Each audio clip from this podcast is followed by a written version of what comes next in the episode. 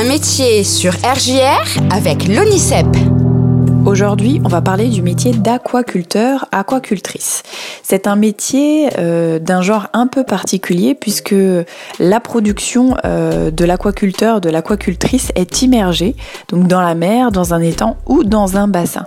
C'est un métier euh, qui consiste à élever des poissons, des crustacés ou des fruits de mer et ce professionnel, cette professionnelle va veiller à leur reproduction et s'occuper de leur commercialisation. Alors l'aquaculture, elle se décline en plusieurs spécialités. Euh, vous connaissez peut-être le conchiliculteur qui élève les coquillages et les crustacés, ou encore l'ostréiculteur qui élève les huîtres, et le mytiliculteur qui, euh, lui, elle, s'occupe des moules. Il y a également le pisciculteur qui s'occupe d'élevage de poissons.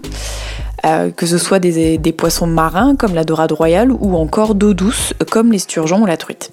Alors tous ces professionnels ont des activités communes, à savoir sélectionner les espèces, élever les larves et les œufs, les faire éclore, les soigner et les nourrir, tout en respectant des normes très strictes. Il s'agit ensuite euh, de faire parvenir les produits aux poissonniers et aux restaurateurs. Alors c'est un métier, il faut le savoir, qui reste très physique. On exerce les pieds dans l'eau, quel que soit le temps. C'est un professionnel euh, qui doit être aussi technicien, ayant acquis des connaissances en biologie et qui maîtrise les réglementations en vigueur. D'une manière plus générale, on peut dire que l'aquaculteur, l'aquacultrice euh, doit contribuer à la bonne santé de ses petits protégés en soignant la qualité de leur eau et de leur alimentation. Arrivées à maturité, donc à savoir au bout de 3 ans, majorité, les espèces sont conditionnées et prêtes à être vendues aux poissonniers, aux restaurateurs, aux entreprises de restauration collective euh, et donc se retrouver dans nos assiettes. Côté compétences, euh, il faut avoir la santé et une certaine motivation. Il ne faut pas craindre de travailler dans un milieu humide et il faut aussi pouvoir compter sur une bonne santé, surtout pour les activités euh, en plein air et ne pas se décourager facilement. Il faut aussi euh, se montrer bricoleur, bricoleuse, être à l'aise avec un ordinateur et savoir gérer des comptes euh, si on veut se lancer à son compte. Et il faut aussi également une certaine patience, euh, notamment quand on sait qu'il faut attendre 3 ans pour faire grossir une huître.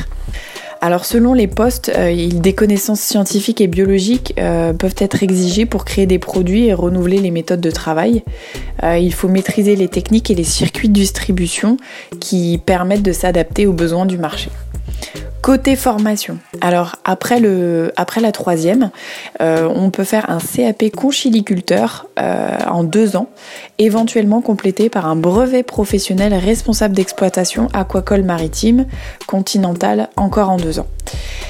Et trois ans pour le bac pro culture marine ou production aquacole. Il faut savoir que le niveau bac est recommandé pour s'installer à son compte. Pour en savoir plus euh, sur ce métier, n'hésitez pas à aller sur le site www.onicep.fr où vous retrouverez cette fiche métier avec d'autres informations, notamment euh, sur euh, le début de carrière, le salaire, les compétences nécessaires. Et puis n'hésitez pas aussi à consulter la vidéo où vous retrouverez des témoignages de professionnels qui vous raconteront justement le quotidien de leur métier.